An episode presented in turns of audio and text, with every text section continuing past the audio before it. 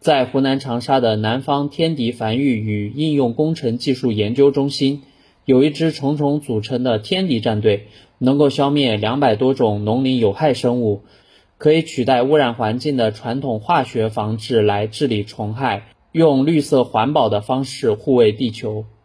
森林资源常常会面临虫害的巨大威胁，比如天牛、松毛虫、竹蝗都是破坏森林的大盗。过度使用化学手段来对付它们，会给生态系统带来破坏。于是，科学家和天敌战队联手，通过生物防治的手段来消灭害虫。研究人员先从野外把益虫的种源带回实验室，然后把它们放到合适的寄主身上，也就是它们需要在别的害虫身上吃喝拉撒睡一段时间。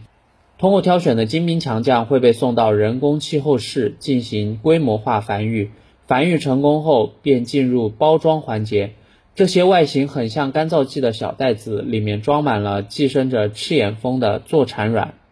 湖南省天敌繁育中心主任严建武说：“我们国家已经对世界做了承诺，在未来一段时间要实现碳中和。实现碳中和呢，就必须要有这种高质量的这森林。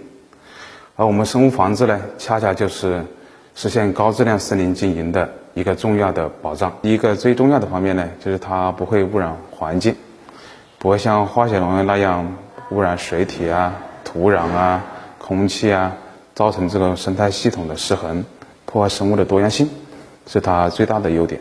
生物天敌呢，它就能够在在自然界自行自我的繁衍，起到长期控制害虫的一个效果。第三点呢，就是它有这种。啊，不会使害虫产生抗药性。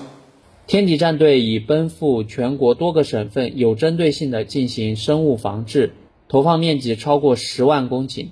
他们不光成为风景名胜区和自然保护区的常备部队，农民的果园、稻田也是他们一展身手的好战场。新华社记者程继安、周冕，湖南长沙报道。